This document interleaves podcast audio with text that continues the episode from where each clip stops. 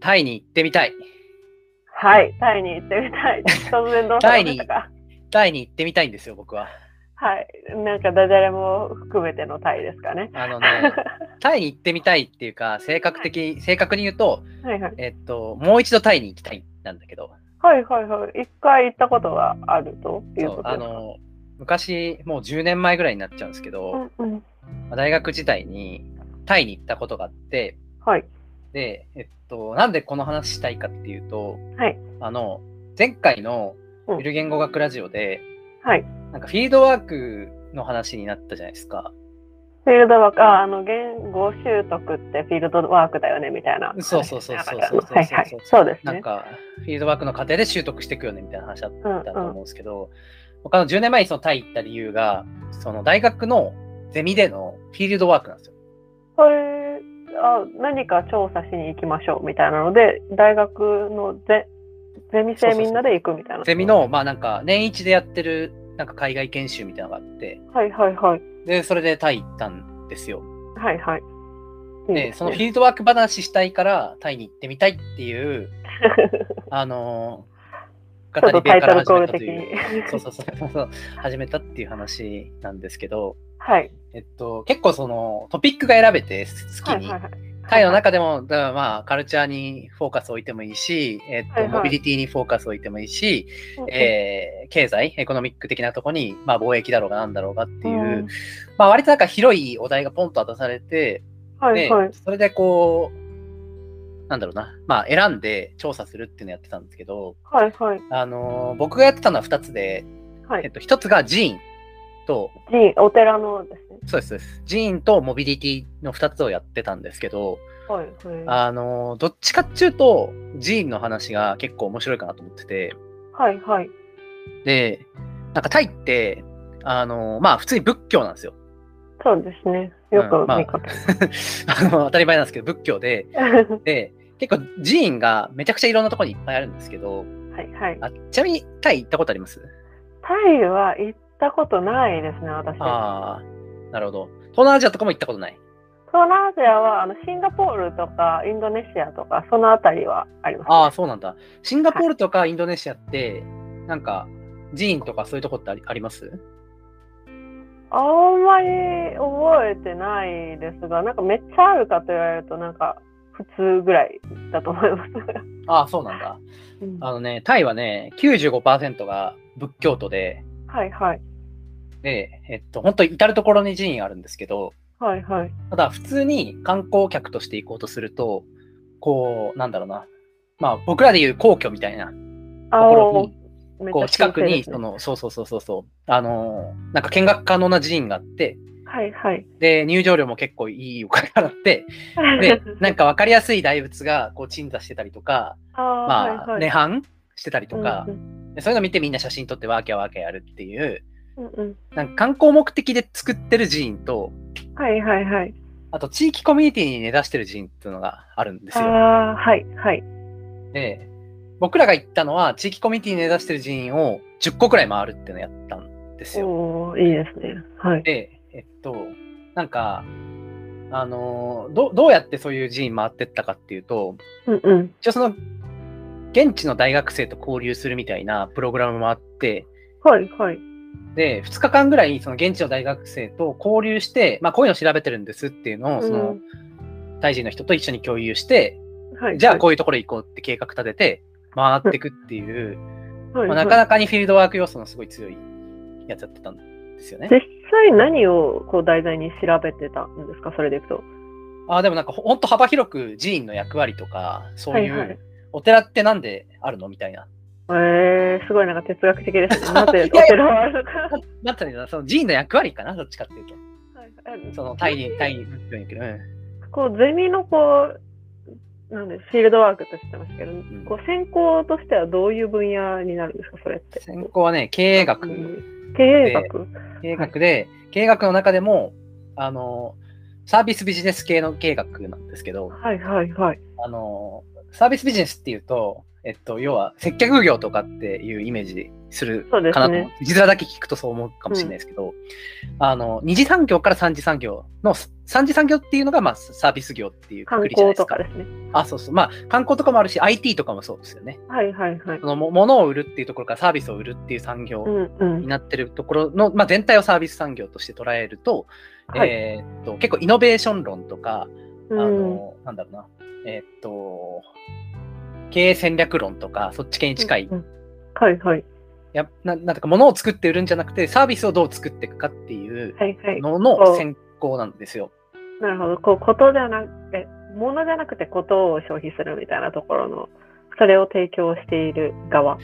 そうだね。そうだねそうだねちちょょっっととねね、ちょっと違うかもしれない。ちょっと違うかもし れない。例えば、はいそうはだい。な、せ製造業とかで言うと、なんつったらいいんだろう、製造業の、うーん、経営額だと、は例い、えばはげい。ん原価計算をして、いうんくらで売るとどれぐらいの利益率になるとか、はい。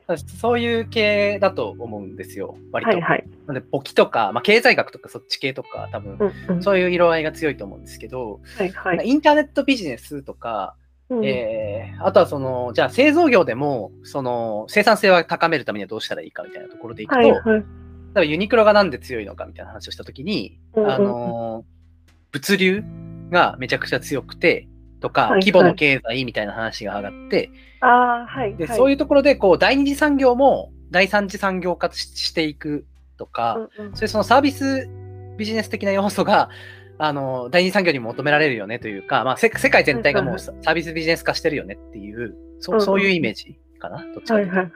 なるほど。なんか、ざっくり、ざっくりうんうん。けまあ、経経済学とこう経営学の違いみたいなところの理解で、なんとなく、こう、私の中では整理を今しましたが、もし、はい、ずれてたらまた、、まあ、ちょっと整理しなながんらか行きましょう、僕の伝え方が下手くそだったかもしれな いんで、ここはちょっとなんか、サービス産業化みたいなのは、ちょっと、はいはい。あの、後でまた、 あの、お伝え、ちゃんとお伝えしようかなと思いました。はいででも、なんかその仕組みの中でお寺っていうものがどういう役割を持ってるかとか、そういうのを調べるっていうテーマまあ、だ結局なんか、寺の提供価値って何なんでしょうっていう。おーいいでそのすもものとしての寺っていうよりは寺の提供価値は何なのかっていうところに結構フォーカスを置いて調べたっていう感じなんですけど、はいはい。あのーこれは結論からまず伝えると、うんえっとね寺はえっとコミュニティとして機能してるっていうのが確か当時俺が出した結論なんですよね。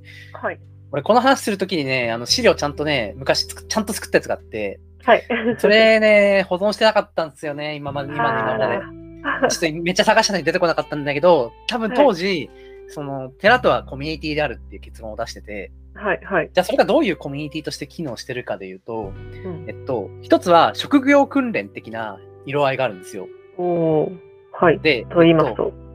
えっとね、寺に大体、そのローカルの寺だと、その分かりやすい仏像とか全く置いてなくて、その土地土地で、こう、なんて言うんだろうな、象徴的な、例えば、えっと、エピソードのある人とかの、例えばミイラが置いてあったりとか、えー、博物館みたいなちょっとした。いや、違う、なんかそ の、ごご神体じゃないけど、なんつったらいいんだろうあな、ーその、はいし信仰されてる人とか、なんか、ものは一応あるんだけど、それがなんか分かりやすく観光客向けになってるっていうよりは、えーっと、この地域に住んでた昔の偉い、えーうん王様の奥さんの方で、はいで、はい昔貧しいながらも、こういう実はその、施しをして、えーなんかその、ひ貧しい人たちを助けたみたいな逸話が残ってる方のミイラが飾られてて、うんでそのなんかやってきたことが伝えられてるみたいなはいはい。シーンがあったりとか、なんか寺院ごとに、なんかそのココンセプトじゃないけど、その地域で貢献した人とか、貢献したお坊さんとか、うんうんなんか、まあ、もしくはその、なんだろうな、偉いお坊さんの教えみたいなのが、こう、飾られていて、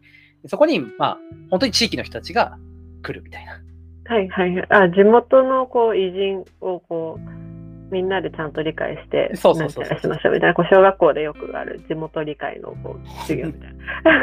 まあまあまあ、そんな形で機能してる可能性高いんですけど、まあ、そういう感じで、 え っへと、なんか、観光客向けっていうよりは、普通にその、うんうんなんだろうな、地域教育みたいな感じで、はいなんか祀られてますっていう話と、でちょっと話戻すと、あともう一つ寺院に付設されてるのが、職業訓練学校みたいなのがあるん ですよ。ーはい。寺子屋的な。そこで二つ教えてて、はい。クイズです。何でしょう職業訓練ですよね。職業訓練。単位ですよね。タイなんだろう。計算ああ、なるほど、なるほど。そう。わかんそなれい。だけ、どっちかというと俺はインドのイメージあるな。 あ、なるほど。 分かったけど、計算のイメージはね。なんだろう。タイあのね、もっと職業って感じだね、その。あの職業か。旗織りみたいな。ああ、まあまあまあまあまあ、まあ、それ例えば、もうちょっと100年前とか200年前とかの、はいはあい。れかもしれないね、世界だったらそうだ ちょっと、もうちょっと、時代を現代に戻してこないといけない ですね。しかもかなりタイ特有ですよ。これ聞いたら確かにって思うと思う。一つは。えー、なんだろう。象の調教あ、でもね、近いね、近い。ものすごく近くて、もしかしたらやってるかもしれない。そそういうところもあるかもしれなくはて。いはい。で何やってるかっていうと、うんうんマッサージ師の教育と、えー、はいはい。あと、まあ、日本語英語教育。日本語もしくは、まあ、た外国語教育なんですよ。はい、すごい。あの、ごめんなさい。めちゃめちゃ今時でしたね。 なんか私の想像が古すぎたっていうのがあるんです けど。で、あのーそ結構、コミュニティとして機能してるっていうところの一番のその要素は、うんそのセーフティーネットとして機能してるっていう意味でのコミュニティなんですよ。はいで、はなんいかタタイ人って、なんか、いや、めちゃくちゃ話散らかっちゃうんですけど、うん あの、マイペンライってよく言うんですけど、もう一回いいですあかのマイマイペンライかなマイペンライ。マイテンライ。マイマイマイペンライかなマイペンライ。合ってるかどうかちょっと不安なんですけど、マイペンライだと思いま す。マイテンライ。マイペンライは、えっと、どうとでもなるや、レッド・イット・ビー的な、ね、ああ、はいはいはい。大丈夫うんうん。意味で、結構楽観的な人たちが多いんですけど、はいはい。それの、なんか前提になってるのは仏教のそもそもの考え方もそうだし、うん寺院とかのセーフティーネットがあって、そこで職業訓練してマッサージ師になって日銭を稼ぐとか、うんうん。えーそれでこうバイク乗りになって、あの外国語を使いながら観光客ご案内するで日銭を稼げるとか、はい。そういう意味で結構、あの、寺院に行くと学びもあって、でしかも職業を斡旋してくれるみたいなこともあって、うんうん。で結構そういうこう、寺院コミュニティみたいなのがかなり、なんだろうな、地域単位でこうめちゃくちゃ根付いてて、はいはい。で、なんか仏教を信じてるからみんな幸せだよねみたいなのもあるし、その仏教のなんかこう、取りまとめてる寺院が、んんそういうこう、地域のセーフティーネットとしての機能がはいはいはい。はい。っていうのが結構大きくて、で、そのじゃあ寺院を運営してる、なんか運営の方法って結構その寄付とかお布施とか、うんうんまあそういうので成り立ってるんですよね。はい。そうですね。宅泊とかでお金集めてたりしますね。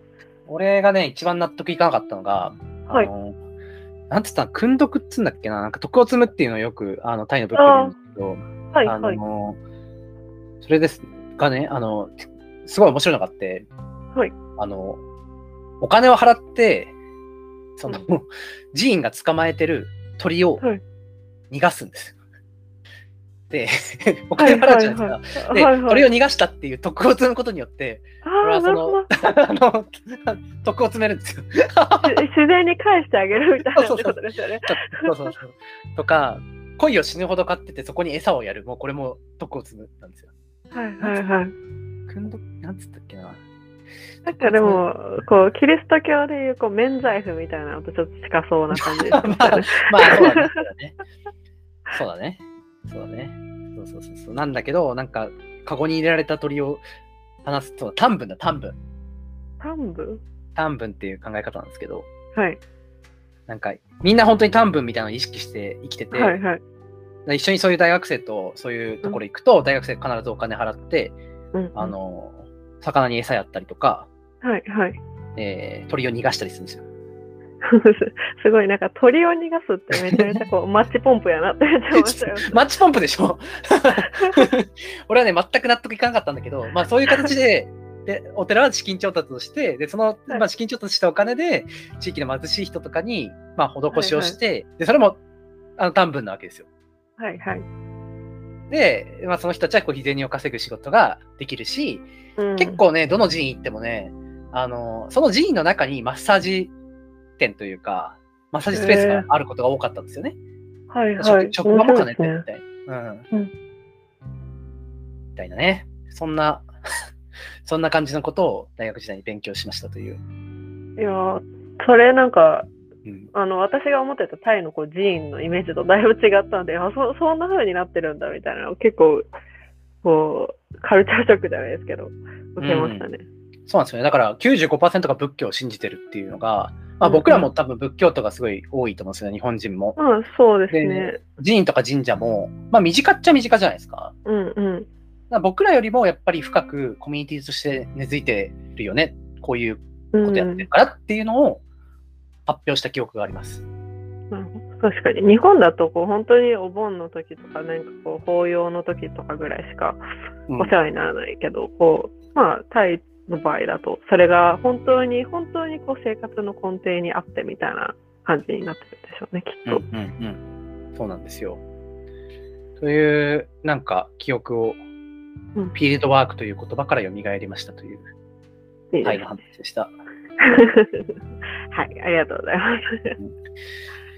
で、はいそ、の、当時のタイ、えータイで仲良くなった子たちと、うんなんかたまに今でも、なんか、あの、なんだ、インスタグラムとかでこう DM が、写真投稿するえーいいねがついたりとか、まあ、なんかコメントくれたりとかするわけですよ。はい、はい、いいですね。なんか仲いいんですよね。仲いい。うん仲いいっちゃ仲いいわけですよ。そのなんか2日間ぐらいしか一緒にいなかったのに、はい、はい。仲良しなんですけど、それはなんかまあ、一つはこうね、外国人の友達って結構、こう、印象に残りやすいから、まあ、そういうのもあると思うんですけど、ただね、同じ釜の飯を食ったのも結構重要なんじゃないかなと思っててお、そうなんですそのね。ほんと一日中一緒にいて、はい、ではい。あれ行こう、これ行こうとか、まあ、あのお店行こうとか一緒にやって、うんで、うんなんか、わわけわかんない、本当屋台とかの、なんかマジで臭いやつとかも一緒に食べるわけですよ。そのこれ絶対美味しいから食ってみ、みたいな。はい、はい。そので、勇結気構、ないな。タイもに日本人と同じぐらいの英語力で、はい、はい。あんまり得意じゃないんですよ。だうんから、なんか、タイ語でめっちゃ二人で喋ってる内容全然わかんないし、英語でなんかポツポツ言ってくるけど、 あれなんだ、これ意味わかんねえなっていう感じなんですよ。はい、 はい。うんそれなんだけど、これ食えみたいに言ってくるのはわかるみたいな。だから結構ね、その、見た目が割とショッキングな見た目してるご飯をね、はい頑張どってんな頬の食べ張ったんでて、すか。えー、なんかね、いや、なんだっけな、なんか、麺みたいなやつなんだけど、いや、ミミズみたいな感じの麺なんですよえ。怖っめちゃくちゃ気持ち悪くて、めちゃくちゃ気持ち悪くて、これがなんか麺なのか生き物なのかわかんない感じだったんですよはね。い、はい。で、なんかちょっと赤っぽいし、うん。で、まあ食べたら小麦っぽい味し、まあなんかはいはい麦っぽい味したなんかまあ麺だったんですけど、よかったですね。 であんまり美味しくなかったけどね、あのね、うんうんスープがね、めちゃくちゃ生臭いのよ。怖っめちゃくちゃ生臭くて。でも美味しい美味しいっつって、うんうん食え食えって言われるからね。そうそうそうそうそう、美味しいって言いながら食べると、さらにニコニコして、じゃあこれも食えって言ってくるから、はいはい。ねえ、大変でしたよ。なんだっ け日本人がこう納豆を勧めるのと同じ感じですね、多分こう海外の人に。なんかね、あアロイとかあアロ、アロイとかアロイとかっていう、はいはい確。か美味しい。アロイ、アロイとかアロイとかそんあ、ななん感じかの。そう、聞いたことある気がするかも。意味だったと思います。これでなんか、いゆ苦々しい顔しながら言うと爆笑してくれるから、結構それでタイタイの人と仲良くなりましたといはいはい。うね。はい。この話のポイントは。 やっぱね、飯を食うとね、仲良くなるんですよ。はい。まあ、同じのか、同じ釜の飯を食うってことは、うん日本でも結構。ねあえります、ね言いますよね。だから、あの、前回その、ハイパーハードボイルドグルメリポートの話するっつったじゃないですか。はいはい。そう。で、これの番組とかを見てたりとか、ポッドキャスト聞いてると、外国の時のフィールドワークで一緒に食った飯を、まあ、思い出すわけですよ。はいはい。もうまさにその、こう、それを番組の中心に据えてるみたいそなう。そうそうそうやっぱですかねこ外れは国人と飯を食うっちゅうのをね、うん。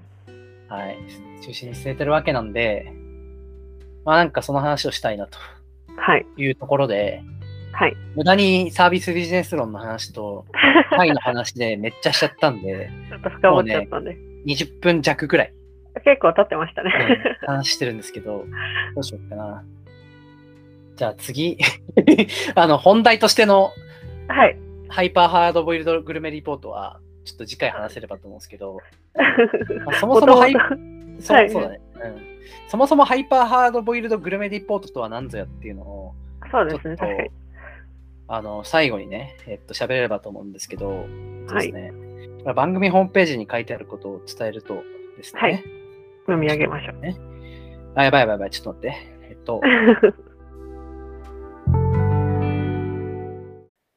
じゃあ何が書いてあるかというとですね、はい、番組ホームページに、食うこと、すなわち生きること、うん食の現場に全てが凝縮されている。 うんうん。すごくないですかもうまさに今話をしたこと ですね。え そうかな あれ違そうっかたな ちょっと違う気もするけど、 ちょっと今外し話したこととは違うような気がするけどね。ちょっと外してしまいましたね。で、まあちょっと前回も喋りましたけど、これはもともとテレ東のうんうんテレビ番組でやってた番組で、はい。えー例えば番テレビ番組でやってたのは、えっと、ケニアのナイロビのゴミ山に入ってうんうん、そのゴミ山周辺のスラム街で、えー暮らしてる人と一緒に飯を食う。はい。えーボリビアにある金金銀鉱山で従事してはいる、うんその鉱山作業員と一緒にうん飯を食うとか、はい。あとはそのブルガリアで、はい。はい。えーチョウザメっていうキャビアとかのはい。多分原料になるサメというか、ね魚がいるんですけど、えーそれをの密漁をやってる漁師と飯を食う。おーハイパーハードボイルドですね。これそうはだよね。ハードボイルドじゃん。で、それを通じて、あの、まあ、広くは社会だし、うんまあ、でも個人にやっぱりフォーカスを置置いて、飯を食うと、まあ、社会が見えてくるっていう、はい。すごい面白い広がり方をするうんうん番組が、ハイパーハードボイルドグルメリポート。いい番組食のですね現場にこれはすべてが凝縮されていると。はい。はい。なんで、ちょっとこの番組の、これ、ポッドキャスト版があるので、はい。はい。その話できればと思いますんで、はい。